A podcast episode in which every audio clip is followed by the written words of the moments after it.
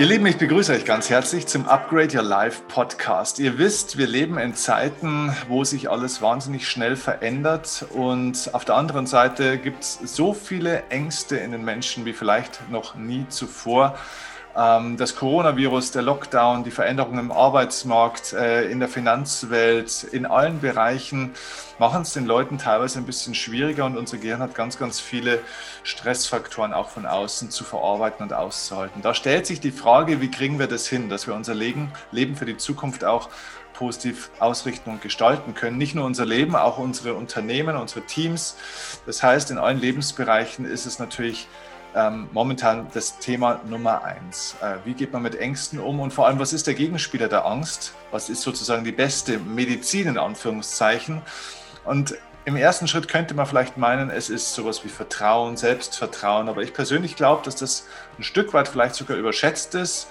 Ich glaube, dass Mut tatsächlich noch viel wichtiger ist, denn Vertrauen entsteht aus meiner Philosophie heraus ja ganz viel auch eben aus Mut. Und zwar nicht irgendein Mut, sondern eben auch Zukunftsmut, wie es unser heutiger Gast so schön auch nennt. Und ich bin sehr happy, dass wir, lieber Karl, dich heute zu Gast haben bei diesem tollen Podcast-Interview. Dr. Karl Nordon ist nämlich heute zu Gast und er ist der Experte, tatsächlich auch zu diesem Thema Zukunftsmut und wie man eben sein Gehirn auch fit macht für diese Veränderung, für das Neue und eben auch entsprechend für die Zukunft.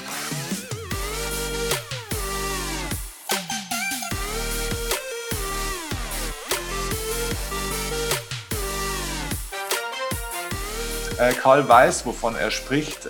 Erstens hat er Gott sei Dank selber ein Gehirn, das richtig gut funktioniert. Das ist aber nicht der einzige Punkt. Das ist ja auch nicht bei jedem der Fall.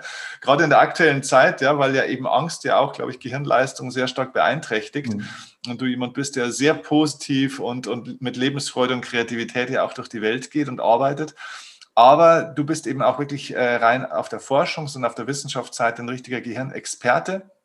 Du kommst aus der Schauspielerei, bist ausgebildeter Schauspieler, ist richtig, oder? Ja. Genau. Und außerdem promovierter Linguist und natürlich auch Wirtschaftspsychologe. Du hast wahnsinnig viel gemacht, auch in dem ganzen Bereich NLP, Hypnose. Also bist wirklich tief eingestiegen von allen möglichen Seiten in diese Faszination des Gehirns. Bist da in diesem Gehirnforschungsbereich, nenne ich es jetzt einfach mal, auch sehr stark vertreten. Bist außerdem ja auch, ist auch noch interessant, hast an der Uni in Köln lange Jahre auch gelehrt, bestimmt auch noch an anderen Unis und Einrichtungen mit Sicherheit und gehörst zu den Gründungsmitgliedern der BrainCheck GmbH und das ist auch ein Institut, das sozusagen Menschen eben oder das sich zur Aufgabe gemacht hat, Menschen eben Lust zu machen auf das Neue, auf die Neugier, auf die Veränderung. Und darüber werden wir heute sprechen. Wie kriegen wir das für uns in unserem eigenen Leben hin, vielleicht sogar auch in Unternehmen und deswegen herzlich willkommen. Schön, dass du da bist. Ja, vielen Dank. Also vielen Dank für diese Wahnsinnsanmoderation erstmal. Das macht ja schon richtig Freude, sich mit dir zu unterhalten und vielleicht auch jede Menge gute Tipps und Infos für die Zuhörer und die Zuschauer zu geben. Ja, sehr gerne. Du machst es einem leicht, weil über dich gibt es viel zu sagen, aber von dir gibt es halt auch wirklich viel zu lernen.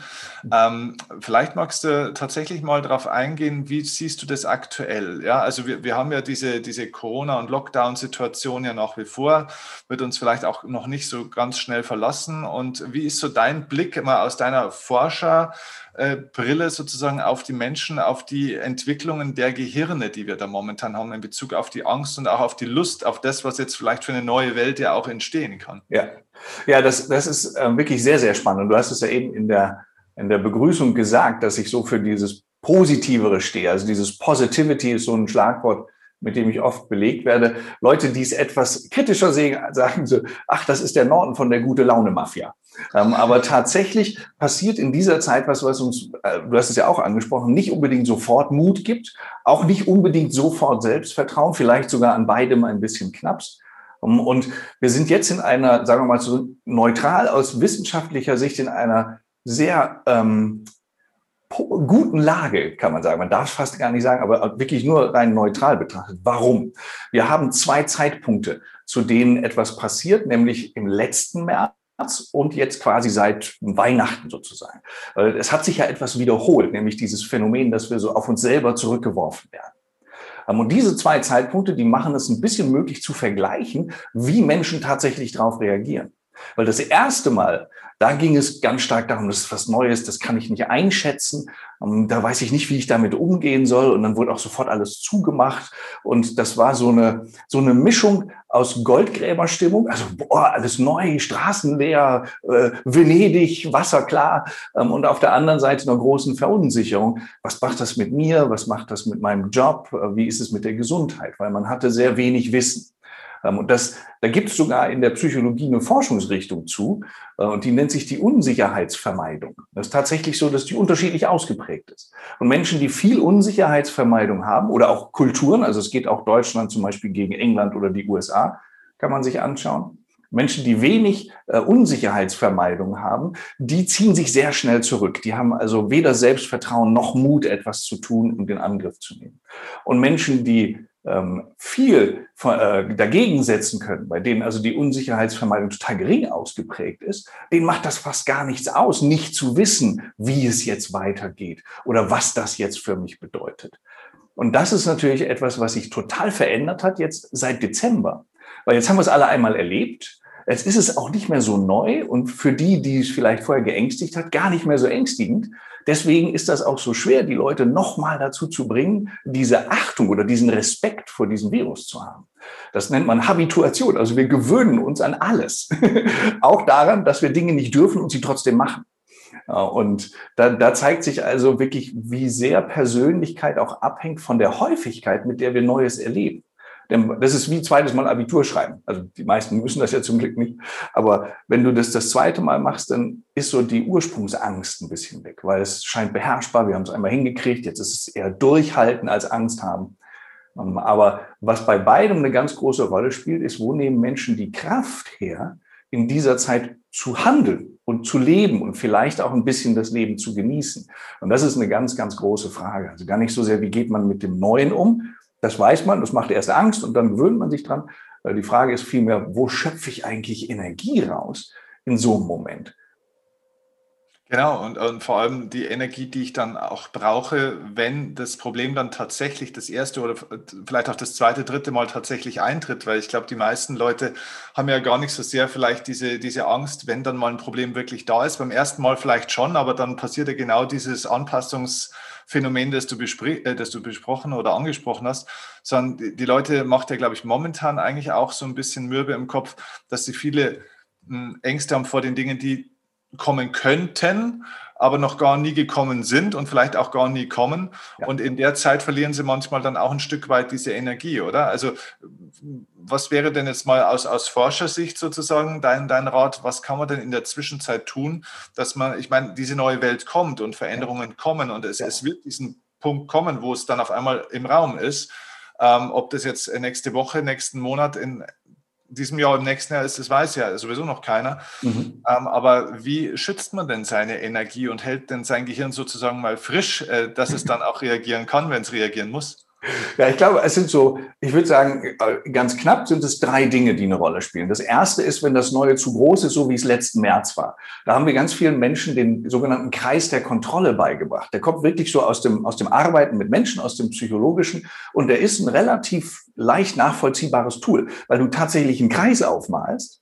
Und in diesen Kreis schreibst du alles rein, auf was du Einfluss hast, also was du beeinflussen, verändern kannst. Und außerhalb dieses Kreises schreibst du all die Dinge, auf die du gar keinen Einfluss hast, die einfach außerhalb von allem sind, was du tust, denkst oder machen kannst in einer Gesellschaft, in der Familie oder sonst wo.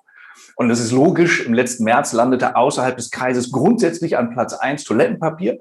Das ist heute natürlich was ganz anderes. Aber das ist ein ganz wichtiges Tool, um sich einmal ganz kurz bewusst zu werden, auf was habe ich eigentlich Einfluss? Und die Dinge, auf die ich keinen Einfluss habe, die kann ich auch beiseite lassen. Weil das wird sich nicht ändern, egal ob ich mir darüber Sorgen mache oder nicht. Und das war so eine ganz große Hilfe. Und der zweite Punkt ist der, dass wir jetzt, du hast es gesagt, jetzt ist es so ein bisschen dieses, wie lange braucht das noch? Was macht das eigentlich jetzt auf lange Sicht, wenn das bleibt? Und da greift etwas, was tatsächlich, also ich dem Namen Zukunftsmut gegeben habe. Und das hat auch einen Grund, warum ich dieses Wort, das habe ich mir fast ausgedacht, muss man sagen, dafür ausgedacht habe. Und der erste Grund ist, dass das psychologische Konstrukt dahinter, also die Wissenschaft, die ist ein sehr sperriger Begriff. Das nennt man das psychologische Kapital.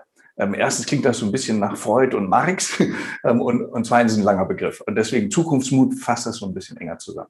Und der hat 4 Dimensionen. Und die erste Dimension, die bezeichnen wir als Zuversicht. Das ist nicht so ein, ach, das wird schon, sondern diese Zuversicht heißt, ich kann in Alternativen denken. Ich habe sozusagen nicht nur das Durchhaltevermögen, einen neuen Weg zu gehen, sondern ich finde viele Wege zum Ziel. Mhm. Und da macht sich dann relativ schnell so ein Gedanke breit, wenn ich mehr in alternativen Plan A bis E denken kann, dann macht es mir auch nicht so viel aus, wenn Plan A einfach nicht funktioniert, weil ich zum Beispiel in der Veranstaltungsbranche bin und gerade nicht auftreten kann. Und das zeigte sich auch wirklich, wie Menschen, die in so einer Situation waren, ob jetzt beruflich oder privat, zu Anfang März oder auch jetzt im Dezember, wie schnell die umdenken konnten. Und ich habe das selber auch erlebt, weil ich habe eigentlich ja genau wie du davon gelebt, mit Menschen zu arbeiten, die zu begeistern auf Bühnen und in Workshop-Räumen. Mhm. Und es ging nicht mehr. Und es war auch noch nicht so selbstverständlich, dass wir in Kameras reingucken und Leute einen Zoom-Call akzeptieren. Und dann habe ich mich gefragt, was kann ich eigentlich noch? Welche Wege kriege ich noch hin zu dem Ziel, meiner Familie und mir ein bisschen Brot auf den Teller zu bringen? Und du hast es gesagt, ich bin ausgebildeter Schauspieler. Ich habe sogar wirklich viel für die Kamera gearbeitet. Ich habe viel im deutschen Fernsehen gemacht mit Harald Schmidt, Vorabendserien, Maggi, Werbespot, also ziemlich alles durch. Und dann dachte ich, wenn jetzt alle vor die Kamera müssen, auch beruflich, warum hilfst du denen nicht, indem du deine Fähigkeiten weitergibst? Und so ist das Corporate Camera Coaching entstanden. Wirklich, ich habe es vorher gar nicht gemacht. Aber das zeigt, es ist ein ganz anderer Weg, den ich vorher auch nie gegangen bin. Und der war auch holprig. Ja, oder okay, das funktioniert nicht und das nicht. Und du musst den Leuten, du musst die abholen. Aber dieser eine Gedanke, es gibt mehr als einen Weg zum Ziel und die kann ich finden. Das ist so dieser erste wichtige Baustein vom Zukunftsmut, diese Zuversicht. Und die macht wirklich sehr, sehr viel. Vielleicht, wenn ich da ganz kurz reingehen darf, schließt aber ja praktisch dann auch den Gedanken mit ein, dass ich die momentane Zeit jetzt auch spätestens jetzt dazu nutzen sollte, um mir auch mal Handlungsalternativen jetzt schon zu überlegen. Also zu sagen, okay, naja, ich bin auch gar nicht vielleicht so abhängig, wie ich glaube, von diesem einen Punkt, weil ich kann ja, sage ich mal, akut in der Situation dann reagieren, dass ich sage, oh, jetzt ist Plan A irgendwie weg, jo, jetzt müssen wir, es gibt bestimmt einen Plan B oder C, aber jetzt muss man erstmal finden. Ja. Wird es den Leuten dann auch Mut geben, vielleicht jetzt schon Plan B, Plan C, also Alternativen zu entwickeln an der Stelle, um zu wissen, ja gut, wenn das nicht funktioniert, also im Sport würde man das Matchplan nennen, ne? Dass man sagt, okay, wenn wir in der 11. Minute 0-1 zurückliegen, ohne dass wir was dafür können, ja, Schiedsrichter pfeift einen Elfmeter, dann haben wir trotzdem einen Plan, wie wir darauf reagieren. Ja. Ja, absolut. Ist das natürlich jetzt, also eigentlich ist immer eine gute Zeit, weil man eben auch nie weiß, was kommt. Aber jetzt ist die Zeit mit am reifsten für viele. Das vergisst man immer. Wir sind eine ziemlich breite Gesellschaft. Einige Menschen, die betrifft sowas alles gar nicht. Ja, klar, die haben vielleicht mal schlechte Laune, weil sie immer im Homeoffice sind und die vermissen am ehesten so den sozialen Klebstoff, das zur Kaffeebar gehen und so. Aber ansonsten haben die einen sicheren Job. Vielleicht sind die in einer Branche, die gerade boomt ohne Ende. Das heißt, es ist sehr unterschiedlich, was wir Menschen erleben. Aber für diejenigen, die im Moment wirklich so wie wir sagen, was machst du jetzt? Für die macht sich das bezahlt. Und es gibt sogar einen relativ einfachen 3-Schritt, den wir so irgendwann mal zusammengeklaubt haben aus verschiedenen Forschungsergebnissen, mit denen man das hinkriegt. Und der erste Schritt ist ganz kurz sagen, was ist eigentlich mein Problem? Also wir sagen immer, das Wort Problem hat überhaupt kein schlechtes Image, weil sonst gäbe es das ja nicht, das Problem. Und dann schreibst du es auf. Oder wenn dir das nicht gefällt, sagst du, was hätte ich jetzt gerne als nächstes? Also ich will wieder arbeiten, ich will meine kreative Fähigkeit einbringen, ich möchte wieder strukturiert leben und so weiter. Das ist der Ausgangspunkt. Und dann als zweites haben wir ja ein Archiv an Erinnerungen. Das heißt, wir haben ja jede Menge erlebt, auch vor diesen 12 Monaten, die uns das Leben so ein bisschen durcheinander würfelten. Und da suchen wir dann mit den Leuten, also auch mit einer großen Gruppe oder einer kleinen, nach so Lieblingsessen, Lieblingslocation, Lieblingsurlaubsort, Lieblingszeitschrift und so weiter und so fort. Auch Lieblingsfußballverein, FC Bayern oder auch nicht, also man weiß es nicht. So, aber was man dann macht im dritten Schritt ist, man sagt, was wäre, wenn mein neues Ziel, meine Herausforderung, das, was ich haben will, so wäre wie dieses Lieblingsdingsbums, was ich gerade mir ausgesucht habe. Da gibt es ein ganz schönes Beispiel zu. Meine Frau, als wir unsere Tochter bekamen, die war irgendwann natürlich 2 und 3 und dann ging es uns wie allen jungen Eltern, wir wollten mal wieder rausgehen, Spaß haben, Freunde treffen. So, das war sozusagen Punkt 1, ne? Das wollten wir, das ist das Ziel. Und jetzt haben wir überlegt, wie kriegen wir das hin? Und dann haben wir so ein 2-Mann-Mini-Gruppen-Brainstorming gemacht und wir haben so nach unserem Lieblingsfilm geguckt. Und einer der Filme, den kennen viele Menschen heute schon gar nicht mehr, war Harry und Sally, so eine Liebesgeschichte. Und eine sehr kuriose und witzige Liebesgeschichte. Und wir sagten, okay, was wäre, wenn unsere neue Zweisamkeit als Paar so wäre wie Harry und Sally? Und dann merkt man, wie der Kopf auf Assoziationen spitz und scharf ist. Da fallen einem sofort Ideen ein. Das macht der Kopf für einen, wenn man ihn lässt. Und dann sagst du, okay, wenn wir so wären wie Harry und Sally, ach, da würden wir ausgehen, mindestens an 2 Tagen in der Woche tanzen, Freunde treffen, essen gehen, sie dienstags, ich freitags und so weiter. Aber natürlich ein bisschen ernster haben wir wirklich so gefunden. Also wir können uns auch einfach mal ins Auto setzen, mal rumfahren. Es gibt diese eine ganz berühmte Szene in diesem Film, wo die fahren und der eine will so ganz elegant einen, ich glaube, ein Kirschkern ist das oder sowas, auf die Straße spucken und hatte vergessen, dass die Scheibe oben war. Und das sah dann nicht so schön aus. Und war natürlich so ein Moment, wo man sagt, ja, gemeinsam rumfahren ist ja erlaubt. Warum machen wir das nicht? Und nehmen uns einfach mal eine Stunde und fahren hier, ich wohne in der Nähe von Wiesbaden, fahren einfach hier durch die schöne Landschaft und genießen so Zeit zu zweit. Und heute kriegst du ja alles to go, das heißt, du könntest auch noch dann ein kleines Picknick machen im Auto oder am Straßenrand, je nachdem, wie das Wetter ist. Aber genauso, also einfach in Anführungsstrichen, ist es, weil man dem Kopf die Chance gibt, das zu tun, was er kann. Und das ist Dinge zusammenführen. Und das macht man mit diesem ersten Schritt, wo will ich hin, was ist mein Ziel? Der zweite ist, was habe ich eigentlich für tolle Assoziationsstartpunkte, für Erlebnisse, für Lieblinge in meinem Kopf? Und die dann mit dieser einfachen Frage zusammenbringen, was wäre, wenn das, was ich haben will, irgendwie so ähnlich wäre wie das, was mir total gut gefällt. Und Sie werden sehen, und alle, also du machst es ja wahrscheinlich auch in deinem Seminar, da gibt es die kuriosesten Zusammenstellungen, die machen plötzlich alle Sinn, weil der Kopf so gebaut ist, dass er immer einen Sinn herstellt zwischen 2 Dingen, auch wenn das im ersten Moment gar nicht so scheint.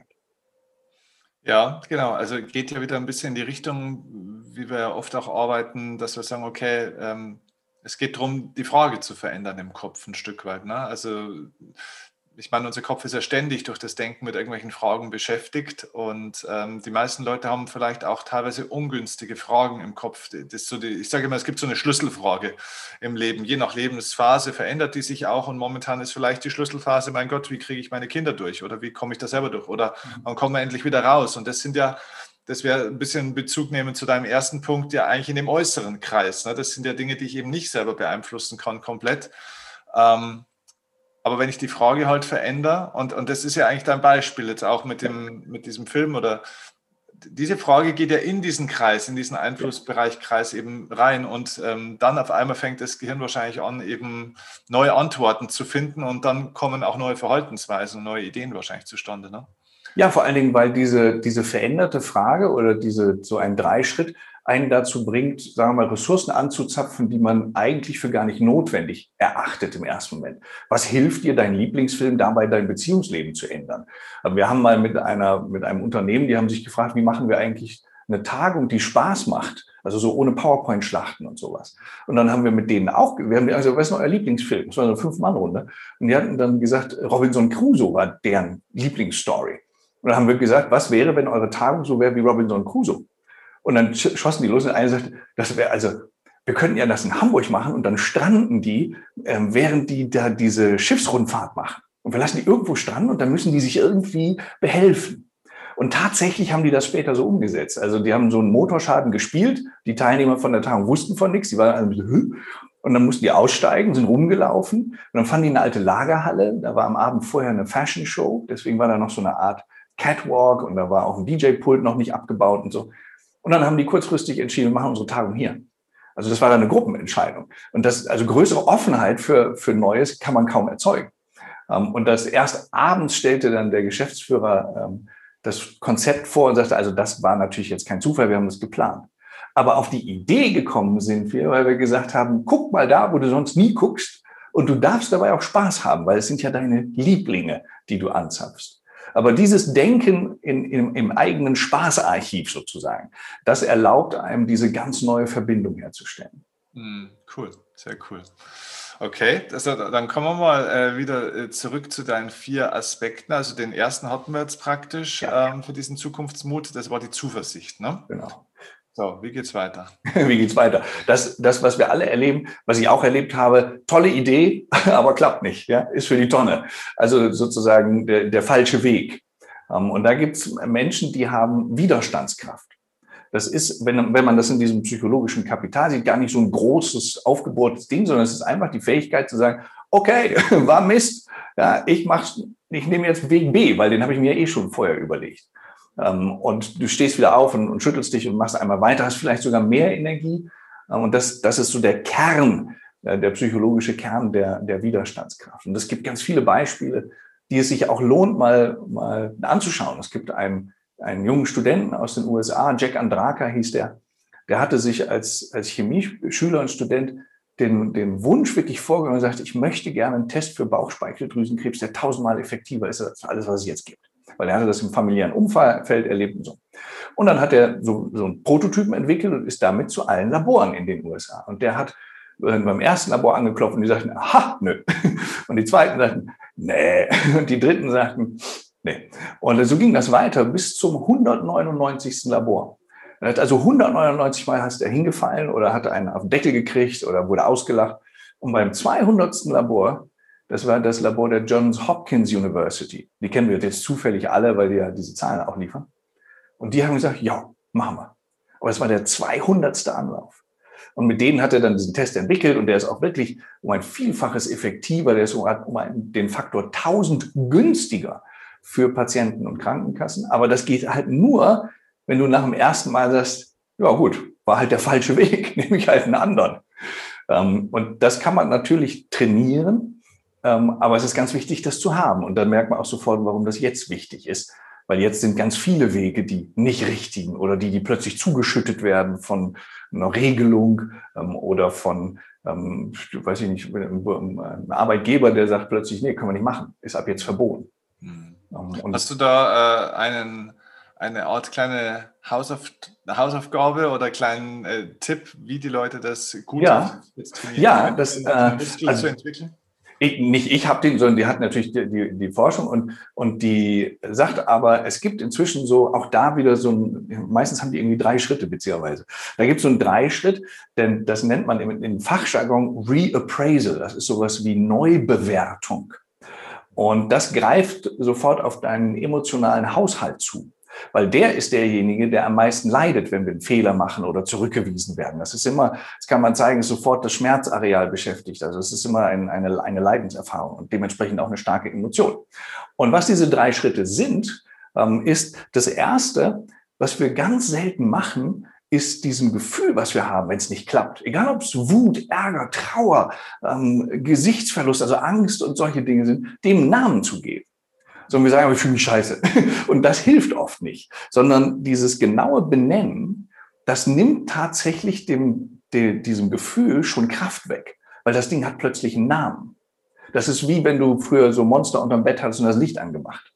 Und dem Gefühl wirklich eine ganz klare Bezeichnung zu geben. Also ich fühle mich aufgeregt. Nee, bin ich irritiert. Das ist schon was anderes, fühlt sich aber ähnlich an. Und plötzlich ist, ich bin irritiert. Was irritiert mich denn?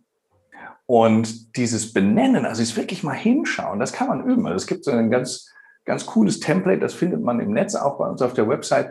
Da gibt es so 100 Begriffe für Gefühlszustände oder Unterkategorien von Emotionen. Und da merkst du, wie fein man sein kann und alleine schon dabei das zu beschreiben und zu sagen, das ist es, so fühle ich mich. Ich fühle mich niedergeschlagen, nicht deprimiert, auch nicht ausweglos, sondern ich fühle mich niedergeschlagen. Und das, so zeigt man, nimmt schon mal sehr viel vom Druck raus, weil du plötzlich weißt genau, wie es dir geht. Mhm. Und das Zweite, was ganz stark hilft, als Sportler willst du es auch wissen, ist Atmen tatsächlich. Denn was wir immer vergessen, ist, dass in Momenten, wo wir uns anspannen, wir zu viel einatmen und wir vergessen das Ausatmen. Also Atmen hilft und nachweislich sogar 2 bis 3 Mal wirklich tief ausatmen, weil das parallele oder das andere Nervensystem aktiviert. Wir haben ja ein sympathisches und ein parasympathisches. Und das eine ist nur aktiv unter Stress und Anspannung, eben bei so einer Zurückweisung oder einem Fehler. Und das andere ist nur aktiv, wenn wir uns gut, wohl und kräftig fühlen. Und durch dieses Atmen alleine, auch das ist belegt, kann man von einem Zustand zum anderen wechseln. Das heißt also schon 2 Schritte, das Kind hat einen Namen und dein innerer Erregungszustand ist durch das Atmen runtergekommen. Jetzt kommt der 3. Schritt und das ist auch wieder eine Frage, nämlich die Frage, was kann ich eigentlich ganz ernsthaft von dem, was hier passiert ist, mitnehmen? Außer, dass es weh tut oder dass es doof gelaufen ist. Was ist das Learning? Bitte? Das macht mich besser. Ja, genau. Und dieses, was ist das Learning oder was nehme ich daraus mit? Das erzeugt diese Neubewertung, weil plötzlich habe ich nicht eine Zurückweisung erlebt, sondern einfach eine Lernsituation, die jetzt nicht ganz so toll war, aus der ich aber jede Menge rausnehmen kann. Und so ging das dem Jack Andaka und deswegen hat er weitergemacht, weil er hat jedes Mal gesagt, okay, das war es auch nicht. Manche haben ihm spezifisches Feedback gegeben, gesagt, das und das musst du halt anders machen und mach das mal erstmal und vorher kommst du nicht wieder. Manchmal hat er es umgesetzt, wenn er es verstanden hat und gesagt hat, ja, hier habe ich gelernt, ich habe da nicht genau hingeguckt. Manchmal ist es auch nicht umgesetzt, weil er gesagt hat, hier habe ich gelernt, die haben nicht genau hingeguckt. Aber diesen dritten Schritt des Learnings, den kann man nicht machen, bevor die anderen nicht gelaufen sind. Und das ist das, was wir unterschätzen, dass wir erst uns wieder um den Emotionshaushalt kümmern und dann um die Neubewertung. Und das ist dann dieser Stehauf-Effekt, der uns diese Widerstandskraft gibt. Sehr interessant. Sag mal vielleicht noch ganz kurz eine Nachfrage dazu, dieser erste Schritt mit dieser genauen Benennung der Emotion. Mhm. Aus Forschersicht, was passiert da im Gehirn? Also warum ist es hilfreich, dass man das so genau identifiziert? Wie hilft es dem Gehirn? Also eine sehr gute Frage und auch eine sehr wichtige. Alles, was wir aussprechen können, also im metaphorischen wie im wahrsten Sinne des Wortes, kommt erstmal raus. Also das heißt, sobald etwas einen Namen hat und ausgesprochen ist, ist es nicht mehr in mir und hat eine Form. Und da kann ich mit umgehen. Ich kann das dann Leuten erzählen, wie ich mich fühle. Ich kann sagen, wie es dazu gekommen ist, zu diesem Gefühl und was damit verbunden ist. Das ist das eine. Und das andere ist, in dem Moment, wo wir etwas benennen, gehen wir auf Abstand dazu. Das heißt, wir müssen ja eine andere Perspektive einnehmen, sagen, was ist das eigentlich? Fast so eine Forscherperspektive mit einer Lupe, wo man sagt, okay, Herr Nordon, was fühlen Sie denn da jetzt genau? Und genau dieses sich das anschauen, diese Distanz gewinnen, das ist das, was diesen Effekt hat, dass das nicht mehr so stark wirkt, dass dieser Impact verloren geht. Also ich werde zum Beobachter plötzlich dieser Emotion, wenn ich das so genau versuche zu sezieren, sozusagen, was ist es genau? Ja, genau. Und das, man kann ja so tief gehen, wie man will, aber eigentlich ist der entscheidende Schritt ist nur, dass man dem Namen gibt, wie man sich fühlt. Mhm. Und durch die Differenzierung, das ist eben nicht Wut, sondern es ist Enttäuschung. Und das ist was anderes. Da merkst du, und dann merkst du, wenn du das mit Leuten machst, die nicken, also die nicken erst mit dem Kopf, bevor die dir sagen, dass es stimmt. Ne, wenn du sagst, ist das Enttäuschung, was sie fühlen vielleicht? Also der Geist merkt es irgendwie schneller als so das Mundwerk. Ja. Aber du merkst dann auch, wie die dann loslassen können. Und denken, ja, das ist es. Und dann ist es weg, weil jetzt sehe ich es. Jetzt habe ich es vor mir, dieses Label. Ja, das ist ein interessanter Punkt, ja. Das heißt auch, man darf sich auch mit seinen negativen Gefühlen in dem Sinne schon auch ein bisschen beschäftigen, um sie überhaupt erstmal klar zu kriegen, sozusagen. Also was ich nicht genau sehen kann und was ich einfach, du hast das Beispiel genannt, einfach mit, ich fühle mich irgendwie scheiße, ich fühle mich irgendwie schlecht. Ja. Das macht eigentlich auch wieder Unsicherheit ein Stück weit im Gehirn. Ne? Das ist dann so wabern, so unkonkret ein Stück weit. Ja. Cool. Gut, jetzt haben wir praktisch zwei Punkte. Also der erste Punkt war, wie gesagt, Zuversicht. Der zweite Punkt nenne ich jetzt mal Resilienz oder Widerstandsfähigkeit, glaube ich, ne? Genau, wir sagen Widerstandskraft, weil Resilienz ist ein eigenes Konstrukt geworden über die Jahrzehnte. Okay. Und das wiederum hat Auswirkungen in ganz andere Bereiche. Und hier geht es wirklich nur um dieses Aufstehen, um dieses wieder weitermachen können. Okay. Also Widerstandskraft, okay. So, jetzt bin ich gespannt auf den dritten. Genau, der dritte ist, das auch so ein Wortungetüm, typisch für die Forschung, ist die Selbstwirksamkeit. Weil wenn man sich das so vor Augen führt, Zuversicht heißt, ich habe viele Wege gefunden. Also ich habe eine Willpower, ich kann die gehen, und Waypower, ich kann auch Alternativen finden. Dann Holzweg, okay, muss ich mich von erholen, brauche ich Widerstandskraft. Und jetzt, wenn ich dann mich für Plan A, B, C, D oder E entschieden habe, dann hilft es ja nicht, wenn ich den sehe, aber in mir glaube, schöner Weg, aber kann ich nicht gehen, weil fehlen mir die Fähigkeiten zu. Und dieser Glaube, die Fähigkeiten zu besitzen, um diese neuen Wege zu gehen, das ist Selbstwirksamkeit. Also das Gefühl zu haben, ich habe die Skills, um diesen neuen Weg zu gehen. Und das Interessante daran ist, dass wir das aus zwei Quellen kriegen. Einmal natürlich wieder aus der Selbstbeobachtung, aber hier zählen andere Menschen noch viel mehr als das, was man selber an sich wahrnimmt und mitbekommt. Und das hat damit zu tun, dass andere Menschen uns quasi spiegeln, was wir können und wie gut wir sind. Und das kann man sehr gezielt nutzen. Erstens, indem man das selber abfragt. Traust du mir das zu? Warum traust du mir das zu? Ich mir selber nicht. Die so quasi wie so eine Art Mini-Coaching. Ne? Nur mit der Frage, wieso traust du mir das zu? Oder eben nicht. Und dadurch kriegt man diese Informationen vom anderen und nicht von sich. Und das Zweite ist tatsächlich unaufgefordert, anderen Menschen mal zu sagen, hey, ich bin davon fest überzeugt, dass du die Fähigkeiten hast, um diesen neuen Weg zu gehen. Und man kann zeigen, wenn Teamleiter das in Firmen machen, also unaufgefordert, dann steigt messbar danach die Leistungsfähigkeit der Teammitglieder an. Weil Selbstwirksamkeit wie ein Turbo auf das Wollen ist, auf dieses Handeln wollen. Und wir haben mal so ein paar Sticker entwickelt, um das so ein bisschen lustiger zu machen. Da stand dann, ich liebe die Inneneinrichtung deines Kopfes. Und darunter so eine gepunktete Linie, wo du sagen kannst, was ich besonders mag, ist deine Fähigkeit, Pünktchen, Pünktchen, Pünktchen. Und so die kann man die sozusagen verschicken. Und das Kuriose ist, man glaubt dann immer, man muss noch seinen Namen unterschreiben, damit der andere weiß, ne? Der Karl hat es dir gesagt. Und das stimmt nicht. Wir können zeigen, dass die sogar noch wirksamer sind, diese lustigen Sticker mit einem echten Kern, mit diesem Selbstwirksamkeitskern. Die sind noch wirksamer, wenn man nicht weiß, woher das kommt. Das ist so ein Valentinstag-Phänomen. Und das wurde ganz, ganz oft schon getestet. Du kennst das auch, positive Verstärkung. Das gibt viele, seit 40, 50 Jahren gibt es Tests dazu an Ratten, an Tauben und eben auch an Menschen. Und da zeigt sich zum Beispiel bei Organspendern, Menschen, die nicht wissen, von welchem anderen Menschen sie das Organ bekommen haben, die sind länger dankbar als diejenigen, die zum Beispiel ihren Spender getroffen haben. Und das liegt daran, dass da die Unsicherheit sogar positiv verstärkend wirkt. Aber darauf kommt es an, dass wir von anderen und dass wir auf andere zugehen und diese Selbstwirksamkeit entweder bekommen oder auch verteilen. Und dann ist das quasi wie so eine Skill-Pandemie. Also man hat wirklich auch mal einen schönen Effekt von etwas, was sich von selber fortpflanzt.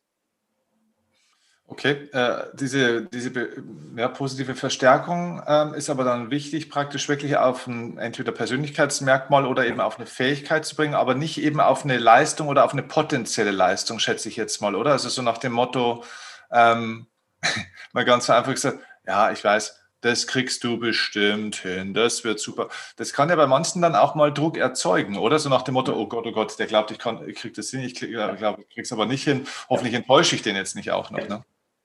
Ja, absolut, ganz, ganz, ganz wichtig. Also das ist ja aus dieser Mindset-Forschung sehr sichtbar geworden, dass dieser Growth-Mindset deswegen funktioniert, weil ein spezifisches Können gefeedbackt wird und nicht generell, dass man was schafft. Das hat immer den gegenteiligen Effekt, dass die Leute ihr Gesicht nicht verlieren wollen. Weil wenn sie dann ablosen, dann kriegen sie nie wieder dieses positive Feedback. Mhm. Und wenn du denen sagst, also guck mal, wenn du überleg mal, wie gut du XYZ gelernt hast, damals für die Prüfung, für deinen Führerschein. Und jetzt, gut, klar, musst du halt Zoom lernen. Aber ist ja auch nichts anderes als ein paar Regeln und ein paar Knöpfe, oder? Und ich fand das wirklich klasse, wie du dir das damals und so weiter. Und da merkt man, dass dieses Skill-Feedback sich ja auf etwas bezieht, was ich schon kann. Das wird sozusagen einfach an die Oberfläche gehoben. Das ist ja da und es gibt eine Rechtfertigung dafür, warum jemand das sagt. Man darf das nicht erfinden oder einfach so erzählen. Das ist eher schädlich, weil erstens ist es unaufrichtig und zweitens gibt es einem Menschen das falsche Gefühl, was zu können, was er tatsächlich nicht beherrscht. Und das kann nicht funktionieren. Cool. Okay, sehr gut. Jetzt der vierte Punkt. Dann wird das ganze Ding komplett. Ja, genau. Weil, also es ist schon interessant, diese Einzelkonstrukte, die gab es auch vorher schon. Ne? So Zuversicht wurde vorher auch wirklich alleine erforscht, Widerstandskraft sowieso, auch die Selbstwirksamkeit mit Badura, das hat man schon länger gemacht. Und was jetzt aber gezeigt wurde mit diesem sperrigen Begriff psychologisches Kapital, ist, dass die zusammen noch stärker sind als alleine. Also Zuversicht allein hilft gar nichts, ne, wenn du viele Wege hast, wenn du nicht die Widerstandskraft hast, aufzustehen nach einem Holzweg. Neue Wege zu finden hilft gar nichts, auch wenn du wieder aufstehst, wenn du dir nicht zutraust, die zu gehen.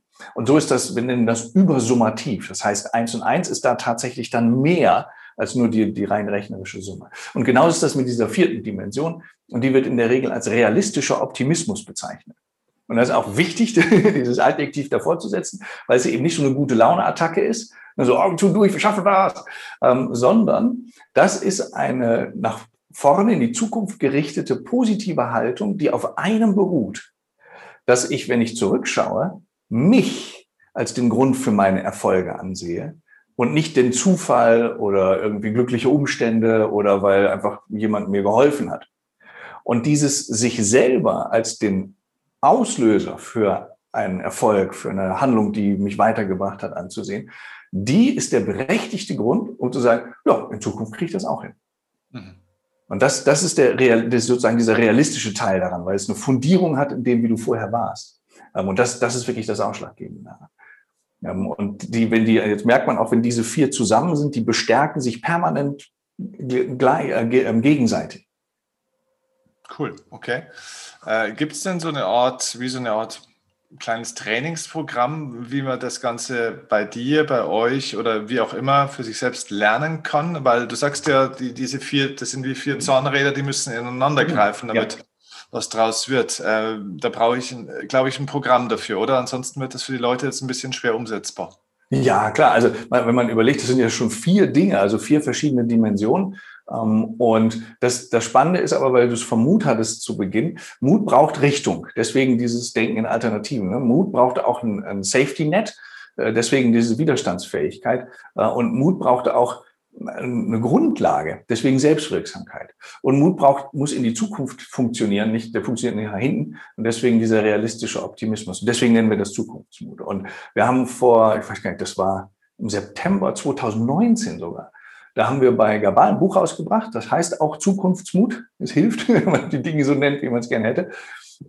Und da stehen logischerweise die Techniken drin. Das verbindet das Wirtschaftliche, also den Blick ins Büro, mit dem im Alltag. Aber dieses Programm, wir haben ja jetzt quasi zu jedem so eine kleine Mini-Übung zusammengestellt. Wenn man die macht, dann hat man das tatsächlich auch, diese vier Schritte, dieses Viererprogramm.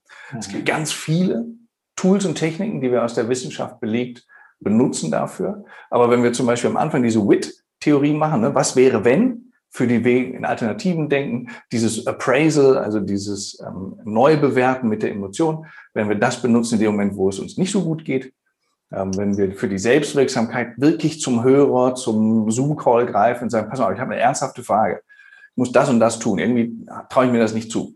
Warum würdest du mir das zutrauen? Und das ist ja jemand, den du anrufst, weil du eine ehrliche Antwort bekommst. Und da hast du schon drei Dimensionen sehr leicht abgearbeitet. Und diese Interventionen, gute Interventionen, das siehst du ja wahrscheinlich genauso, dauern ja nicht lange, sondern sie greifen genau da an, wie der Kopf funktioniert. Mhm. Also es ist eigentlich, diese drei Dinge zu machen, dauert viel weniger, als unser Gespräch dauert. Weil einmal auf so eine Liste zu gucken, ich fühle mich gerade so, atmen, sagen, was habe ich daraus gelernt, das ist wirklich eine fixe Sache. Nur man muss es halt genau so machen und nicht anders. Cool, okay. Wenn du so den Blick, wenn du mal so ein bisschen versuchst rauszuzoomen jetzt vom einzelnen Menschen, wenn du jetzt mal den Blick auf unsere Ökonomie, auf unsere Wirtschaft, auf unser Land, also ich nenne das jetzt mal wirklich Deutschland, den Rahmen mal schaust und mal ein bisschen den Blick in die Zukunft wagst, wo glaubst du, geht das Ganze hin? Also was ist deine Erwartung? Wo stehen wir in 2024, 2025 in Bezug auf diese Mutkultur, auf die Entwicklung im wirtschaftlichen Bereich? Also was erwartest du? Wahrscheinlich hast du verschiedene Szenarien. Also jetzt, genau, aber was ist so deine Erwartung jetzt auch aus Forschersicht? Ja, es ist echt spannend. Also vor allen Dingen, ich arbeite auch viel und gerne mit dem Zukunftsinstitut zusammen, mit dem Matthias Horx und seinen Damen und Herren. Und die stellen sich ja immer die Frage, wie ist das demnächst? Und eines, was uns eigentlich verbindet, ist, dass wir sagen, es ist gar nicht so hilfreich, von heute auf morgen zu schauen, als von einem erfolgreichen Morgen zurückzuschauen und sich zu fragen, wie bin ich denn da hingekommen? Mhm. Und der Grund ist also sowohl für eine Kultur als auch für ein Individuum immer der gleiche. Wenn du von heute auf morgen schaust, heute ist ja nicht schön.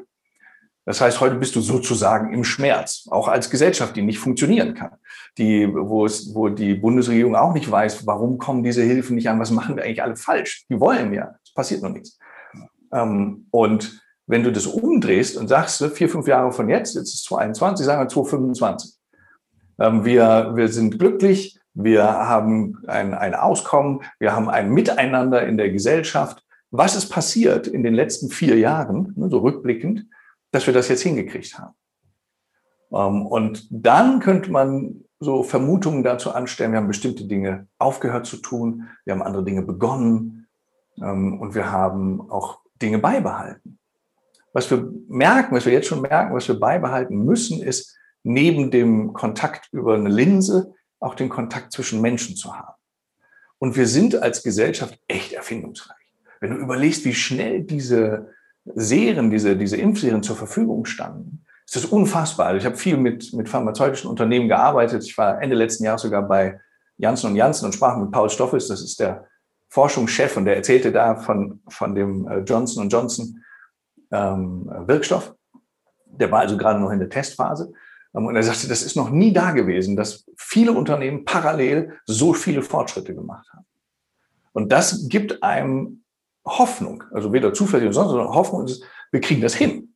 Und es gibt, wenn du guckst, die Gesellschaft hat viele Wege. Wir haben den hier von BioNTech, wir haben den von Johnson & Johnson, AstraZeneca. Plötzlich machen sich Alternativen auf. Der eine kann das besser, der andere ist da gut. Und wir werden sehen, wo es noch andere Kandidaten dann gibt. Also dieses Denken in Alternativen ist in einer funktionierenden Gesellschaft sichtbar in so einem Moment. Und der zweite Aspekt, den wir gerade alle merken, ist, dass spielt keine Rolle, ob das Wasser jetzt in Venedig glasklar ist oder halbklar, weil wir müssen immer eine Art Entscheidung treffen. Geht es um Genuss oder geht es um etwas anderes? Und die Entscheidung trifft jeder Mensch permanent für sich. Das weißt du ja auch. Das ist ja zwar ein Dilemma, weil es ja nur zwei Richtungen sind, aber die meisten Menschen entscheiden situativ, jetzt geht's mal um mich. Und jetzt geht's mal um die Umwelt. Und wir können das sehr gut sehen, wenn wir Umweltschutzverhalten messen, dass Menschen, die sind total fantastische Mülltrenner, die nur Ökostrom, aber die fahren halt immer noch mit dem Auto. Und das Auto hat immer noch Benzin im Tank. Das heißt also sehr situativ. Und diese Entscheidungsfähigkeit, die können wir, und das ist, glaube ich, jetzt unsere Aufgabe, die können wir so einer Gesellschaft, wenn wir uns alle gemeinsam als Coaches und Unterstützer sehen, die können wir stärken, um Menschen zu zeigen, wie man gute Entscheidungen trifft. Und wenn ich zurückblicke von 2025 auf jetzt und sehe, der Steffen und der Karl und alle anderen, wenn die ihren Job gemacht haben, und das haben die sind ja dabei, dann kann das wirklich Menschen helfen, sich anders zu verhalten, weil sie verstehen, was es heißt, sich zu entscheiden. Und das, was so ein bisschen nach hinten losgegangen ist, ist, als der Matthias Horx im letzten Mai, glaube ich, schrieb der ja etwas über die Regnose. Das ist ja auch so ein Backcasting, so ein Blick zurück. Und er sagte, im Herbst, da sitzen wir unterm Heizpilz und trinken unseren Cappuccino und schauen uns an, wie sich die Welt so ein bisschen gewandelt hat Richtung Blue Economy und sowas. Und das passiert halt nicht. Und das ist immer das Gefährliche, wenn du solche spezifischen Sachen dir vornimmst. Aber was wir alle merken ist, es steckt mehr Flexibilität im Leben. Und was Unternehmen und dann auch eine Gesellschaft merkt, ist, Flexibilität ist auch gut, aber sie muss auch mal zu Ende sein. Und dieses Stabilität-Flexibilitätsdenken, das kriegen jetzt gerade ganz, ganz viele Menschen mit, und werden dabei erfinderisch. Wo muss ich flexibel sein, wenn ich meine Großmutter pflegen muss und trotzdem noch irgendwie auch einen Job habe und dann auch noch Homeschooling? Und wo kann ich mir Stabilität selber auch besorgen? In einer Beziehung, in einem Austausch. Und diese Fähigkeit zwischen Stabilität und Flexibilität ein bisschen, sagen wir mal, erwachsen zu schwanken, das ist etwas, das ich sehe, aber was ich mir vor allen Dingen auch wünsche. Weil das macht ein erfülltes Leben aus, mit Freude daran zu gehen, zu sagen, okay, das oder das, aber es muss nicht immer gleich sein. Cool. Also super, super schön erklärt. Ich kann es nicht besser abschließen, deswegen versuche ich es auch gar nicht. Wer kann weiterhin von dir in irgendeiner Art und Weise profitieren? Also wir werden natürlich dein Buch Zukunftsmut auch verlinken, findet ihr in der Videobeschreibung, in den Shownotes, auch im Podcast natürlich unten, ganz groß und dick. Aber unabhängig davon, du arbeitest ja nicht nur als Buchautor und Forscher, sondern du bist ja Vortragsredner, dich kann man auf Bühnen holen als Unternehmen, man kann dich reinholen, du bist Coach. Sag doch mal ganz kurz, ich habe sehr unterschiedliche Leute, die das jetzt hier sehen und hören. Es sind Unternehmer dabei, es sind Privatpersonen dabei, Angestellte, alles Mögliche. Was wäre so dein Tipp oder deine Empfehlung, wenn ich jetzt mit dir in dein Kaufhaus gehe, was hast du denn im Petto sozusagen für die Leute? Ich glaube, das ist eine gute Frage. Und so den Blick auf dich selber zu richten, ist ja auch immer sehr interessant, weil man sich dann in der Distanz so ein bisschen sieht. Und ich glaube, es sind so drei Dinge, die ich aus vollem Herzblut mache und die aber auch drei ganz unterschiedliche Einfallswinkel sozusagen in das Schöne im Leben des Menschen haben. Das erste sind sicherlich die Impulse. Und da ich ja selber forsche zur Neugier, zu diesem Zukunftsmut und jetzt auch noch zu einem neuen, unserer Anpassungsfähigkeit, gibt es natürlich immer erster Hand Infos mit viel Freude unterbreitet, die heutzutage in 20, 30 Minuten in so einem Online-Impuls wirklich wirksam werden. Und es zeigt sich auch, und das ist vielleicht einer der Gründe, warum ich überhaupt arbeiten darf, ist, es gibt doch unheimlich viel Interaktion und Kurzweiligkeit und Erlebnis und eben nicht nur eine Erzählung. Und das macht so einen Impuls ja aus, dass er Menschen wirklich mitnimmt und für eine gewisse Zeit auch diese extra Batterie sozusagen zur Verfügung stellt. Und das Zweite ist, und das kam jetzt immer öfter, ist, dass die Leute sagen, okay, also kurzer Impuls, super. Wie wär's, wenn du noch, kann man da nicht irgendwie hinten dran noch einen Workshop machen? Und dann haben wir gesagt, wieso machen wir den Workshop nicht mittendrin? Weil wenn das einen schönen Auftakt hat und du freust dich und du lachst und du lernst was und du arbeitest dann und dann hast du auch noch einen schönen Abschluss, also wieder so, sagen wir mal, einen Vortragsimpuls hinten dran, dann ist das natürlich ein viel runderes Erlebnis. So, alles ist so dieser Impuls. Und das, was dazu passiert, was auch jetzt gerade passiert, ist, dass Menschen entdecken, diese Bereiche dieser positiven Haltung dem Leben und der Veränderung gegenüber, die kann man in Software-Einführung, wir haben eine ERP-Einführung begleitet als Psychologen, die kann man in das Recruiting einbauen lassen. Das heißt, das sind richtige Beratungsprojekte. Das ging hin bis zur Gestaltung einer Museumsausstellung. Hätte ich nie gedacht, dass ich sowas je mache, aber solche Projekte entstehen daraus, wie ich oder auch die Leute, mit denen ich arbeite, die Welt sehen. Nämlich, wie kriegt man Neugier hin? Wie kriegt man Zukunftsmut hin? Also wie kriegt man eine Idee nicht nur in den Kopf, sondern auf die Straße? Und wie kriegt man das hin, dass Menschen sich mit Neuem auch wirklich gut zurechtfinden, diese Anpassungsfähigkeit? Und das ergibt so einen Beratungsansatz. Der nennt sich For Open Minds oder Open Mind Consulting, weil wir eben selber auch mit dem offenen Kopf dran gehen. Und das Dritte, was überraschenderweise heute ganz, ganz stark gefragt ist, ich habe früher viele Jahre als Moderator gearbeitet. Und heutzutage musst du ja nicht nur auf eine Bühne gehen und sagen, Tag, und jetzt kommt der Chef, sondern ich habe damals schon angefangen, diese Mini-Experimente in die Moderationen einzubauen, um so wirklich so zwischendurch für ein bisschen frische Wind für die grauen Zellen zu sorgen. Mhm. Und jetzt kommt noch dazu, du musst Technik beherrschen, also Kollaboration. Du musst diese ganzen Dinge, die du hier im Studio hast, im Griff halten, wie im Chat, wie die einzelnen Regieanweisungen. Und du musst auch noch ein bisschen Erlebnis schaffen. Und das führt dazu, dass ich im Moment sehr viel wieder moderiere, weil du diese Freude und diesen Spaß eben auch über eine Linse transportieren kannst. Und das sind so die drei Sachen, also Impulse, auch mit so einem Workshop drin, dann wirklich Beratungsprojekte, die auch einen ernsteren Kontext haben. Und wir haben auch schon mit Ärzten Diabetes Typ 2 Patienten Lust gemacht, den Lifestyle zu verändern. Und das Dritte ist halt das Begleiten von Prozessen, die dann auch mit Witz und mit Experiment das Ganze ein bisschen lebhafter machen. Cool. Also, ich glaube, es ist für viele was dabei. Und wenn ihr euch da angesprochen fühlt und mit Karl arbeiten wollt und da weitergehen wollt, dann sei es euch herzlichst empfohlen. Auch von meiner Seite aus, ihr findet auch hier in den Shownotes, in der Videobeschreibung, alle relevanten Links zu Karls Webseite. Du hast bestimmt LinkedIn und Facebook und was weiß ich alles. Also wir werden alles verlinken, dass die Leute auf irgendeinem Weg zu dir finden. Aber ich glaube, es ist nicht schwer. Du bist da auch gut im Geschäft und das ist gut so, weil du bringst da eine tolle Energie auch mit und das gepaart mit Wissen, und dann wird eben ein Meisterwerk drauf, und deswegen sei es euch herzlich empfohlen, das auch zu nutzen. Ja. Ich sage dir ganz, ganz herzlichen Dank. Ich finde, das war toll, das war richtig rund, das war auch richtig viel Content auch tatsächlich, also das bringen manche in 10 Stunden in Seminaren nicht hin, was du so in einer knappen Dreiviertelstunde abgerissen hast in so einem Interview. Sehr schlüssig, finde ich toll, also vielen herzlichen Dank fürs Dabeisein.